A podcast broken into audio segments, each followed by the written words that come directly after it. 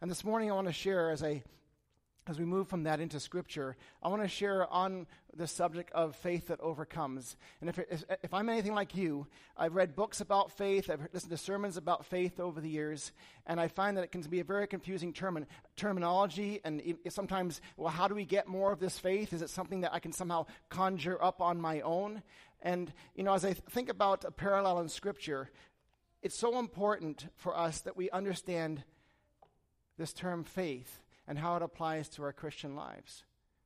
Because Hebrews 11 says that without faith it's impossible to please God. Think about that for a second. Hebrews 11:1 without faith it's impossible to please God.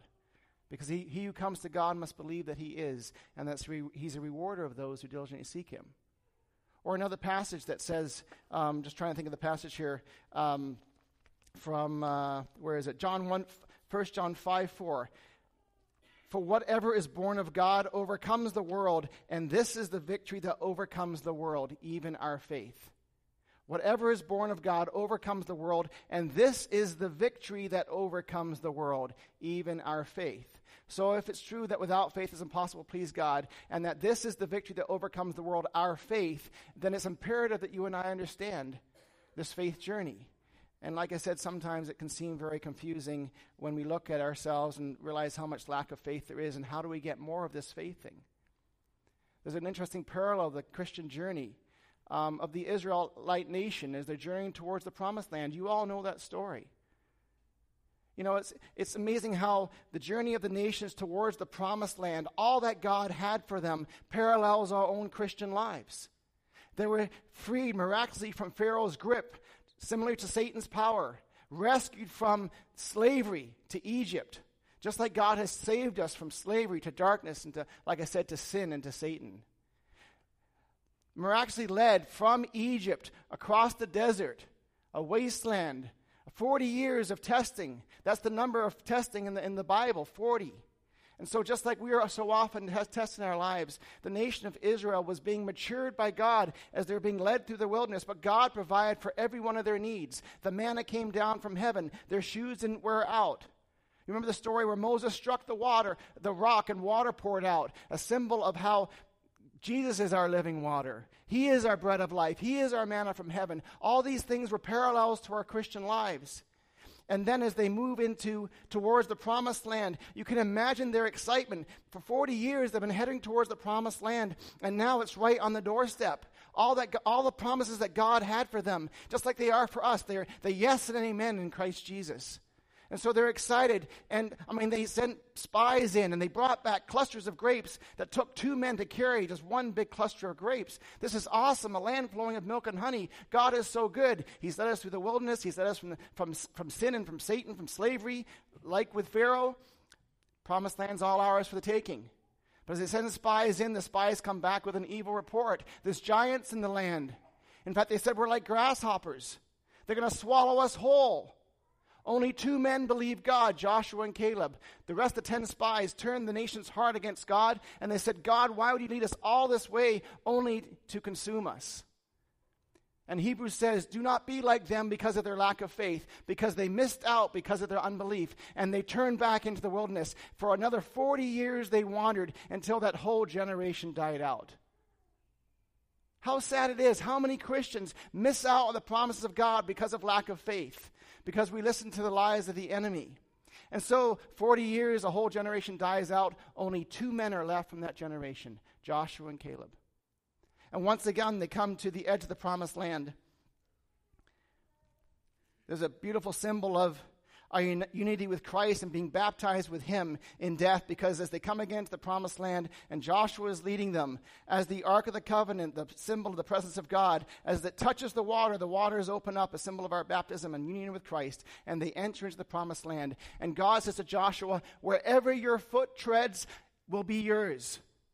What a beautiful picture of the Christian life. God desires absolute victory for us. Wherever your foot treads, Joshua, that's yours. That's yours. That's yours. All these promises that I promised 40 years ago, they missed out. They're all yours. Don't miss out.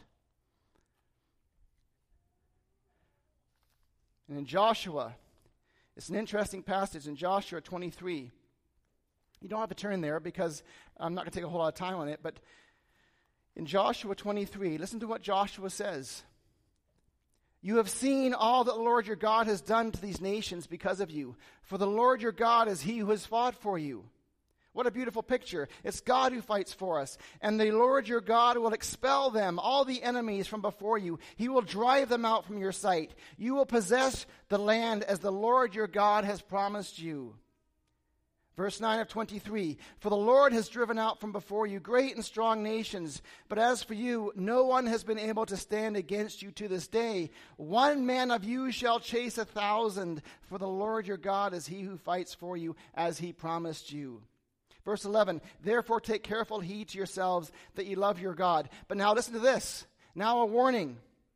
Now, if any of you indeed go back and cling to the remnant of these nations, these that remain among you, and you make marriages with them, and you go into them, and they to you. Know for certain that the Lord your God will no longer drive out these nations.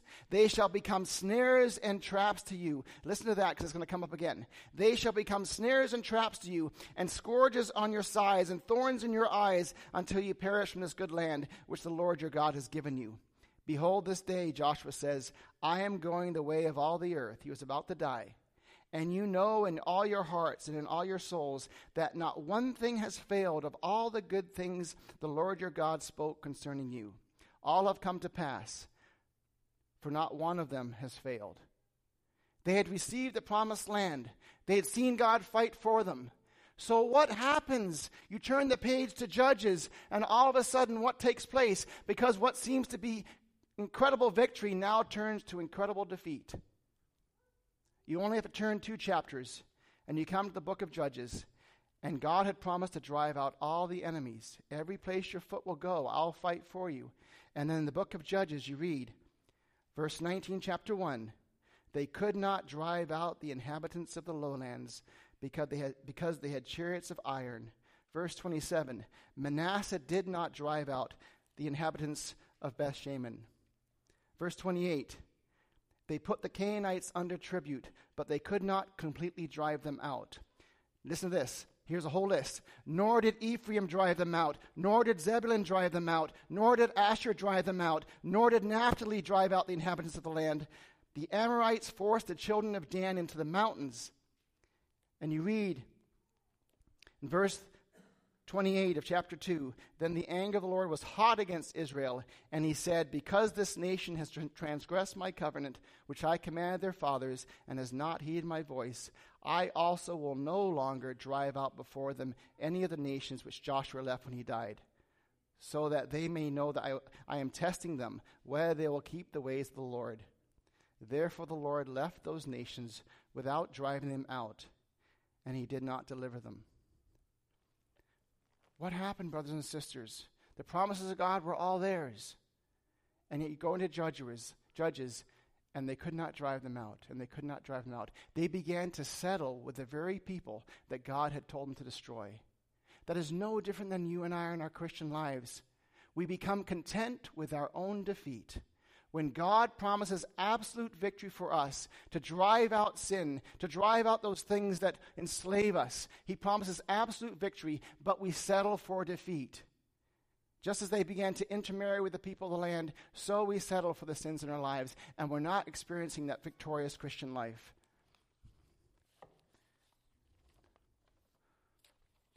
The key to failure in our Christian lives is so often incomplete obedience because we truly do not believe that the, God's is for us. And so, as I think of verses like 1 John 5 4, this is the victory that overcomes the world, even our faith.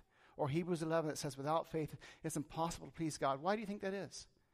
Why does it say that it's impossible for us to please God without faith? The fact is, there's nothing that pleases God more than when we trust Him. I was reading a parable recently. It's a newer book. It's called The Cure. But it's a parable of a man journeying along the road, kind of like Pilgrim's Progress. As he comes across this fork in the road, he sees a, a sign that says pleasing God.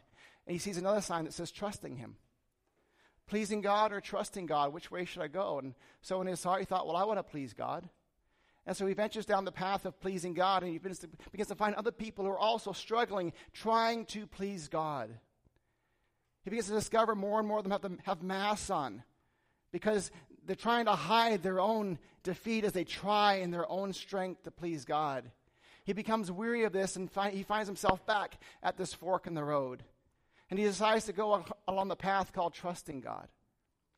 And as he begins to ver- venture down that path of trusting God, he learns a powerful lesson that when we trust God, we please him.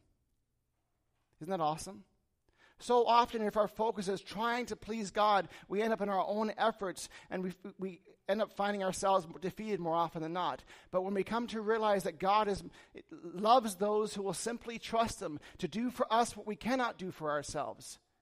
And as our focus is trusting God, we find out that that is what pleases Him the most. Isn't that awesome? And so I want you to turn your Bibles to a number of passages this morning that highlight this reality of faith and how it is we come by it. And I believe there's an interesting connection in this first passage of Matthew 8, 5 to 13. If you have your Bibles, turn there. Matthew 8, 5 to 13. It's a beautiful passage that the Lord really revealed to me some years ago of this principle of faith and how we get more of it. And it's actually quite simple. Matthew 5, chapter 8. Sorry, Matthew 8, chapter, verse 5. We know the story very well about a centurion who Jesus says is a man of such great faith. I've never seen such faith in all of Israel. That alone should make us want to read this story. That of all people, of all time, in all places, in all of Scripture, there's one man, he's a Roman centurion, that, that Jesus says himself, I've never seen such great faith in all of Israel. Well, that's amazing. What was it about this man that had such great faith that 2,000 years later, you and I are about to read about him? What was about him that caused this man who was a Roman, not a Christian, not a Jew, but a Roman centurion to have such great faith that even Jesus marveled at his faith. Let's take a look. Romans chapter 8, verse 5. Now, when Jesus had entered Capernaum, a centurion came to him, pleading with him, saying, Lord, my servant is lying at home paralyzed, dreadfully tormented. And Jesus said to him, I will come and heal him. The centurion answered and said, Lord, I am not worthy that you should come under my roof but only speak a word, and my servant will be healed. Now, to give you a little bit of background here, try, some, sometimes we just we gloss over these verses because we've read them so many times. But think about it for a second. Here's Jesus, who um, is a Jewish man, and many of his own people don't even believe him. But you have a Roman centurion who's responsible for 100 soldiers. He's a man who has great authority under Rome. The Jewish nation is under oppression by the Romans. So it took incredible humility and desperation for a Roman centurion to come to a Jewish man to ask for help. That alone is amazing. And there's a principle of desperation there that you and I can learn from. That's when you and I are desperate that we're willing to find the answers for our need. So often we're not desperate enough. Or we're not humble enough, like this man, to come to Jesus. So you see his humility when he says, I'm not even worthy that you should come under my roof, but only speak a word and my servant will be healed. Now listen to this. The centurion says, For I am a man under authority, having soldiers under me. And I say to this one, Go, and he goes, and to another one, Come, and he comes, and to my servant, Do this, and he does it. When Jesus heard this, he marveled and said to those who followed, Assuredly I say to you, I have not found such great faith, not even in all of Israel. There's a hidden principle right here in the scripture that to me has transformed my world when it comes to faith. Because what was it that caused the centurion to have such great faith? It was his understanding of authority. You see, he says to Jesus, I know how this works. It's why I've come to you. I'm a man who's under authority. I say to a soldier, goes, and he goes. I, I say to a soldier, come, he comes. Because I have the authority.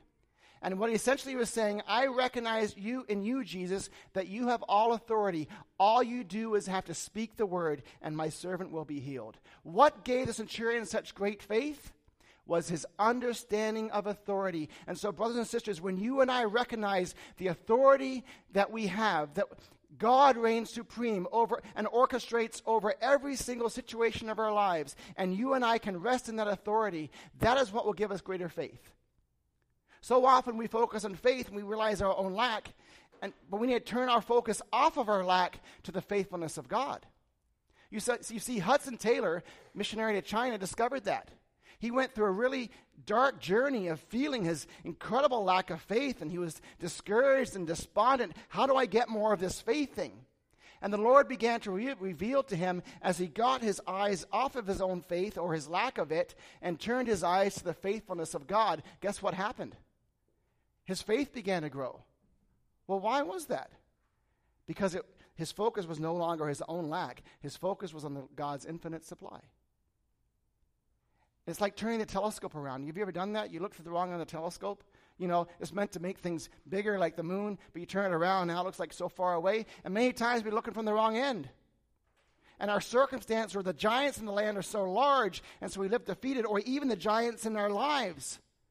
It's like I can never get victory over my lack of faith. I can never get victory over this sin. I was challenging a friend of mine in our cell group recently. He's a newer believer, comes from a Catholic background, and he was sharing how he's struggling with one area of sin in his life. And he says, I'm 50 years old now. I'll never find victory over this. And I said to him, God gave me incredible boldness. I said, That is a lie. That is a complete lie from the devil, and he wants you to believe it. Yes, you cannot find victory in yourself, but in him we are more than conquerors. He, Satan does not want you to find victory, but through the Lord you can. Don't believe that lie. And so, the amazing thing in this passage to me is that what can truly grow our faith, like Hudson Taylor, is when we recognize the authority of the one who is faithful. When our eyes come off of ourselves and our circumstances and our own lack, we're looking from the wrong end of the telescope. As we begin to focus on his faithfulness, voila, our faith begins to grow because we're not the object anymore. He is. Let me share another passage with you. A similar example of how authority and faith go hand in hand. And I think it's beautiful. Turn to John 19, 1 to 11. Here we're going to see an example of Jesus. In John uh, chapter 19, uh, verses 1 through 11. Again, you know the story, but you're going to see this authority faith connection. How it's our understanding of authority that causes our faith to be sure. John 19, verse 1 to 11. Here Jesus is standing before Pilate in the courtroom. So then Pilate took Jesus and scourged him. And the soldiers twisted a crown of thorns and put it on his head. And they put on him a purple robe. Then they said, Hail, King of the Jews! And they struck him with their hands. Pilate then went out again and said to them, Behold, I am bringing him out to you that you may know that I find no fault in him. Then Jesus came out wearing the crown of thorns and purple robe, and Pilate said to them, Behold the man. Therefore, when the chief priests and officers saw him, they cried out, saying, Crucify him, crucify him. Pilate said to them, You take him and crucify him, for I find no fault in him. The Jews answered him, We have a law, and according to our law he ought to die, because he made himself the Son of God. Verse 6. Now listen. Therefore, when Pilate heard that saying, he was more afraid and went again into the praetorium and said to Jesus, Where are you from? But Jesus gave him no answer. Then Pilate said to him, Are you not speaking to me? Do you not know that I have the power to crucify you and the power to release you? Again, put yourself in a situation. There's a head to head, so to speak, between the greatest authority of Rome that Pilate represents and Jesus, the man who is God in human flesh. One represents the greatest of human authority, the other represents divine authority. And there's this face to face, this battle of the ages, so to speak, right there taking place. And Pilate is enraged and he says, Do you not know who you're speaking to you? Don't you know that I have the power of life and death over you? Listen to Christ's response, verse 11. Jesus answered, You could have no power at all against me unless it had been given to you from above. Isn't that awesome?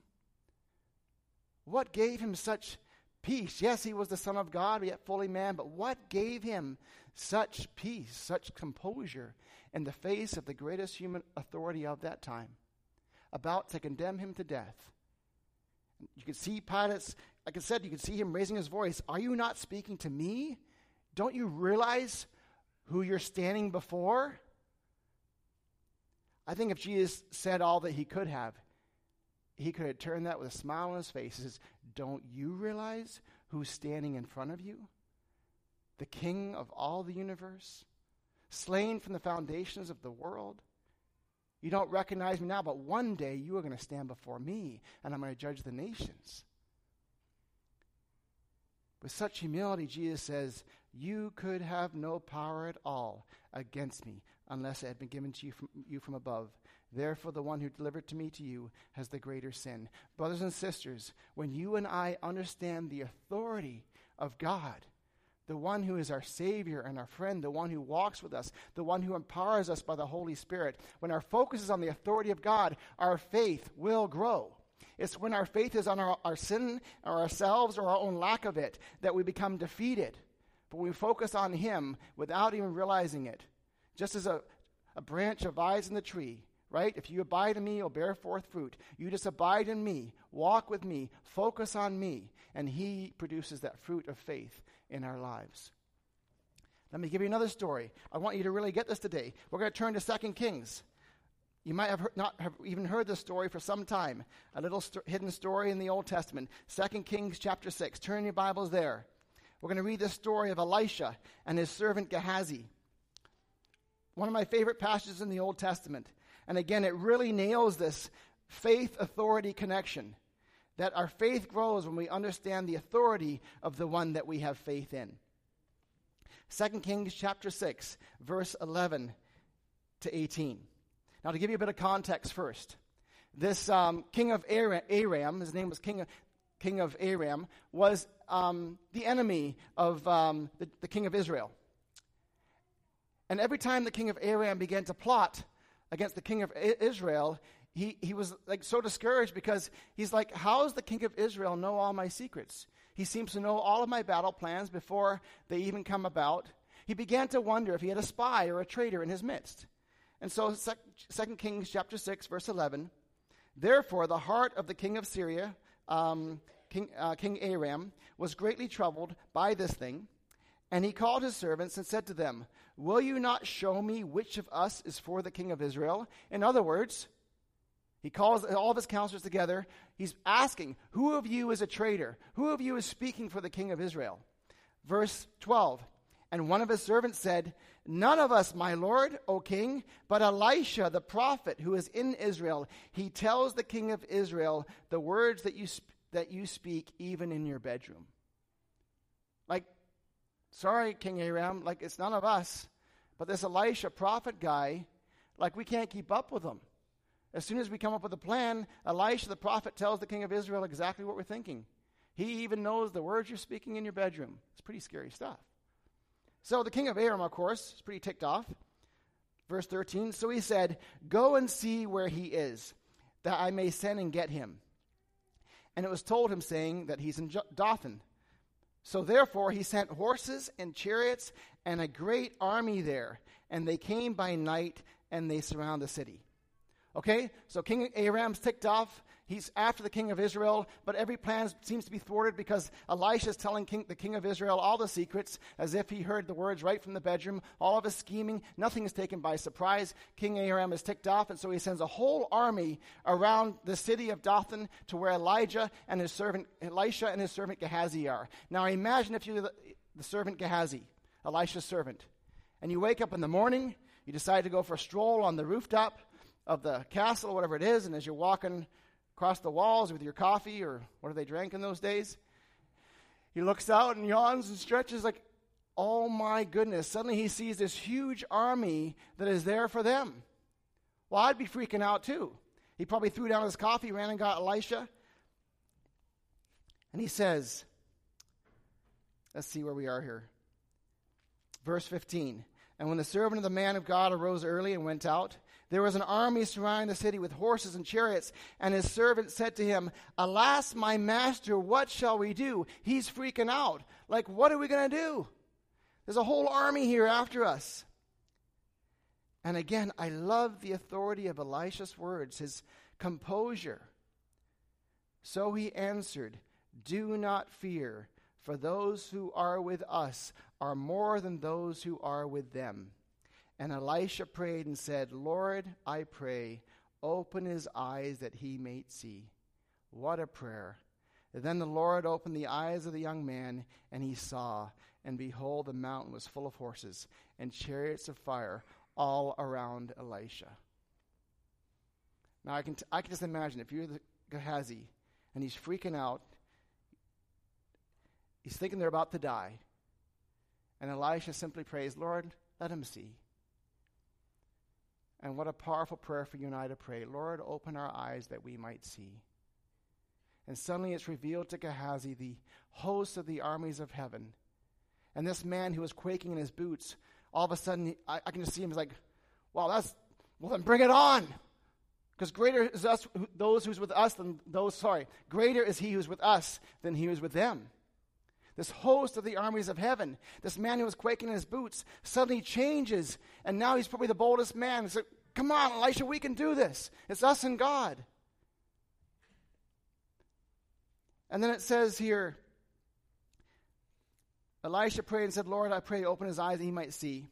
The Lord opened the eyes of the young man, he saw, and behold, the mount was full of horses and chariots of fire all around Elisha. So when the Syrians came down to him, Elisha prayed the Lord and said, Strike this people, I pray, with blindness. And he struck them with blindness according to the word of the Lord. And you go on to see how the Lord dealt with them, and you can read that later. And so, what I want to get at this here, brothers and sisters, is that it's not so important what's coming against us. What's important is what we see when we look. If you could sum up the Christian life, I, I believe in some ways it could be summed with the word focus. And so often our focus is on the wrong thing. And just as Gehazi saw all the armies, just the spies saw the giants in the land of Israel and turned in defeat. It could have been a different story, but Elisha knew the authority that he stood that stood with him. And he said, Open his eyes that he might see. And that should be our prayer. Lord, open our eyes that we might see. Because when we see the authority that stands with us, there's nothing that is outside of his control. That's going to cause us to have great faith like Gehazi. It's not so important what's coming against us. And so often we can't even change that. But what's important is what we see when we look. I want to give one last passage here, and then we'll close. And you know the story very well Matthew 14. Matthew chapter 14. The story of Peter walking on the water. And again, to me, there's a very hidden jewel in this passage in Matthew chapter 14, verse 22.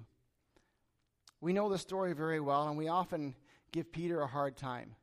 You know, here's this guy who's always sticking his foot in his mouth, saying stupid things. You know, we often think of him as being a man who didn't have faith, but you'll see in this story that actually Peter had incredible faith, even in the midst of very fearful circumstances. In Matthew 14 22, it says, Immediately Jesus made his disciples get into the boat and go before him to the other side, while he sent the multitudes away. And when he had sent the multitudes away, he went up on the mountain by himself to pray. Now, when evening came, he was alone there. But the boat was now in the middle of the sea, tossed by the waves, for the wind was contrary. Now, in the fourth watch of the night, Jesus went to them, walking on the sea. And when the disciples saw him walking on the sea, they were troubled, saying, It is a ghost. And they cried out for fear. So, again, here you see disciples out on the boat. They have no idea where Jesus is. The storm is raging. They're about to die. In fact, the storm was well known to happen there on that sea. In fact, it was a common thing within that culture. When the storms came, they thought there was a spiritual battle taking place. It's no wonder they, saw, they thought they saw a ghost. They weren't expecting Jesus. It's the last thing on their mind, especially to see a man walking on water. And so, in the fourth watch of the night, verse 25, Jesus went to them walking on the sea. And when the disciples saw him walk in the sea, they were troubled, saying, It's a ghost, and they cried out for fear. But immediately Jesus spoke to them, saying, Be of good cheer, it is I, do not be afraid. Now listen to this. And Peter answered him and said, Lord, if it is you, command me to come to you on the water. What a powerful verse. Lord, he said, essentially, he was saying, Lord, I've seen your authority. I've seen you, how you command the dead to raise to life, how you feed the 5,000, how you can calm the seas. I've seen your authority. We're thinking it might be a ghost here, but Lord, if it is you, I know what your authority looks like. If it's truly you, command me to walk to you on the water, and I know that in your command will be the power to fulfill it. Isn't that awesome? What a prayer of faith. Lord, if it is you, command me to walk to you on the water, because I know in your command is the power for it to be fulfilled. And Peter, the only human being other than Jesus that ever was to walk on the water, he steps out in the boat and he begins to walk towards Jesus. And yes, we know the second part where he began to sink because he took his eyes off the Lord. But the reality is, out of all the disciples, who was the one who got to walk on the water that day? Who was the one that had faith? It was Peter. Why? Because of this authority faith connection. He knew how authority worked. Just like the centurion, the centurion knew how authority worked. Jesus, say the command. I know how authority works. When you say the command, my servant will be healed. That's why he had such great faith. Gehazi, Elisha. Why, why was Elisha not afraid? Because he knew how authority worked. And he knew that the hosts of heaven had his back. And Gehazi got to see it. And now in this passage, we see why did Peter have such great faith that would enable him in the midst of a storm to actually walk on top of water? Was because he knew how authority worked. That's what gave him great faith. Command me to watch you on the water, and in your command will be the power to fulfill it. Brothers and sisters, when you and I truly have faith in the authority of God, our faith will grow because it's not based on the object of ourselves or our lack. It's based on His infinite supply. And like Hudson Taylor, as we get our eyes of ourselves and our lack or our sin, you know what? You and I will never find victory over sin by focusing on our sin. Try it any day. We become discouraged, we become defeated our sin gets larger in our eyes, this is impossible. But when we begin to focus on our Savior, the faithful one, He becomes the object of our faith and our desire. And as we focus on our sin, sin gets less in our lives. We desire Him more than our sin. And that's what Roman teaches us. We don't find victory over sin by focusing on sin, we find victory over sin by focusing on Christ. And if you're struggling in faith in your life, and how do I get more of this faith? Begin to focus on the authority of God. As we focus on His authority, our faith will grow. I've given you four different examples of that here in Scripture. And so I want to challenge you here in closing. I don't know what that water may be in your life, what that sea of doubt or confusion or despair, the storms may be seeking to envelop you. I don't know what that storm may be in your life. It might be a family member who's in crisis. It might be your own lack of a job. It might be restoration with a family member. It could be some health crisis, or as you were studying, I saw on your website recently, to do with mental illness. I don't know what that water is, but I challenge you to say to Jesus in that storm of life, Jesus, command me to walk to you on the water. Command me to have victory over that, whatever that may be, whatever that storm may be because I know that in your command is the power to fulfill it. Help me to focus on you and your infinite supply rather than my own lack. It turns the Christian life around.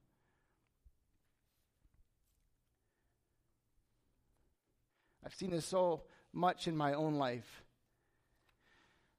as I struggle with my own sin or my lack of faith. And when you and I begin to focus on the faithful one, we lose sight of our lack of faith and our f- own faith begins to grow because he becomes the object. And I want to encourage you with those things this morning, and you can continue to look at those chapters because the sad thing for the nation of Israel, as we're challenged in Hebrews, is don't be like them who missed out on rest because of their lack of faith, who missed out on the rest of God. When God promised them absolute victory over every all the enemy, and that every place they would set their foot would be theirs. And Joshua died with that promise, and he warned them again don't intermarry, don't settle with the people of the land. And they're enduring this, the promises of God.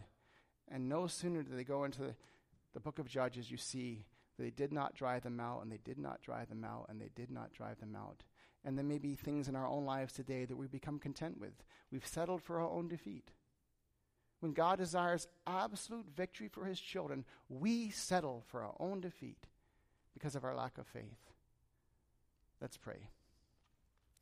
Loving and gracious Father, I thank you so much for the victory that we have in Jesus. This is the victory that overcomes the world, even our faith. It was never about us, it was about you. And I pray, Lord, that you'd cause us to grow in our faith as we focus on the faithful one. And Lord, as Hebrews says, without faith it's impossible to please you, because he who comes to God must believe that he is, and that he's a rewarder of those who diligently seek him. Thank you, Lord, that's when we trust you that we please you the most. When trust becomes our focus, we find that we please you because you're glorified. You're glorified in our trust because you're the source of all that we need. Lord, speak to our hearts today to help us to understand these truths. Thank you so much for this church and the partnership that we have in the gospel. Um, Lord, thank you for those, like these two testimonies we heard earlier from the Moy tribe. Thank you for the faith being expressed from these primitive tribal people on the other side of the world because of the power of your word. Lord, whatever the water may be, whatever the storms may be in our life today, command us to walk to you on the water, because in your command is the power to fulfill it. Help us to receive all of your promises. In Jesus' precious name, amen. Just before we finish here, I want to show you a quick video because I do.